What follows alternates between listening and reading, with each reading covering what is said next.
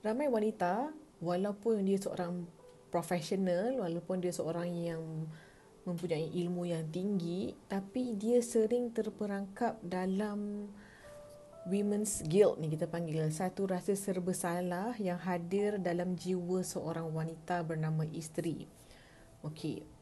Dan perkara ni normal berlaku kerana memang Allah jadikan wanita ni seorang uh, makhluk yang beremosi. Okay, it's okay untuk you beremosi dan ada emosi lah. Ha, okay, dalam konteks yang kita nak bincangkan ni adalah wanita seringkali merasa serba salah ataupun merasa berdosa apabila dia menolak permintaan senggama daripada suaminya. Persoalannya, boleh ke tidak menolak? Okey. Ada masa boleh, ada masa yang tak boleh. Tapi apa yang saya nak bincangkan kat sini adalah kita ni terperangkap dengan rasa serba salah ataupun women's guilt ni disebabkan oleh kita tak ada ilmu. Mungkin kita ni seorang profesional, seorang doktor, seorang lawyer, seorang kaunselor contohlah. Tapi kita tidak ada ilmu rumah tangga. Bila kita tak ada ilmu rumah tangga, kita akan rasa serba salah bila kita menolak sesuatu daripada suami, permintaan suami.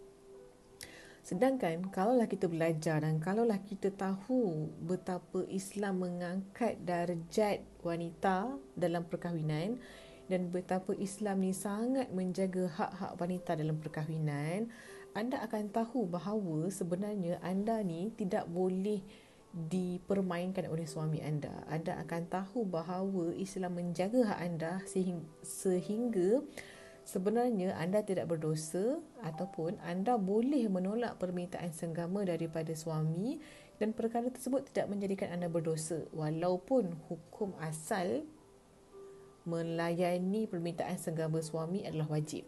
Ha, jadi anda kena belajar perkara ni sebab kalau anda tak tahu memang anda akan sentiasa terperangkap. Contohnya anda baru bergaduh ataupun anda ni dah dipukul sampai lunyai oleh suami anda di siang hari.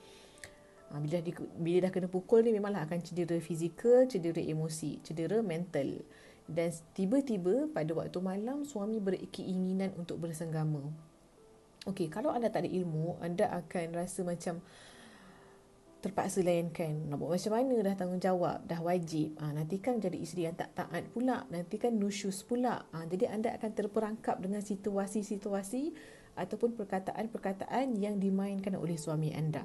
Tapi contohlah kalau anda seorang isteri yang berilmu yang tahu hak anda, yang tahu Islam ni menjaga diri anda sebenarnya, pada situasi tersebut anda boleh menolak senggama dan tidak jatuh dosa ke atas diri anda.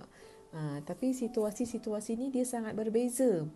Jadi untuk kita faham konsep sama ada boleh ke tak boleh ke, jadi kesimpulannya nak cakap bahawa uh, isteri para isteri wanita sebelum kahwin ataupun selepas kahwin please belajar apa hak anda apa yang boleh apa yang tak boleh situasi situasi bagaimana yang membolehkan situasi bagaimana yang tidak membolehkan supaya anda tidak menjerat diri anda sendiri dengan kata-kata ataupun perangkap daripada suami. Uh, okey? Biasanya suami yang mungkin kurang solehnya lah yang melakukan perkara ini kalau suami yang soleh insyaallah dia tak buat perkara tersebut kepada anda apa pun belajar uh, perkara ini ada dalam salah satu modul di SKK boleh dapatkan di SKK sekarang pada harga RM100 sahaja anda akan dapat 25 video dapat satu e-book percuma dapat satu grup diskusi hmm. itulah Okey, insyaAllah. Itu sahaja. Assalamualaikum warahmatullahi wabarakatuh.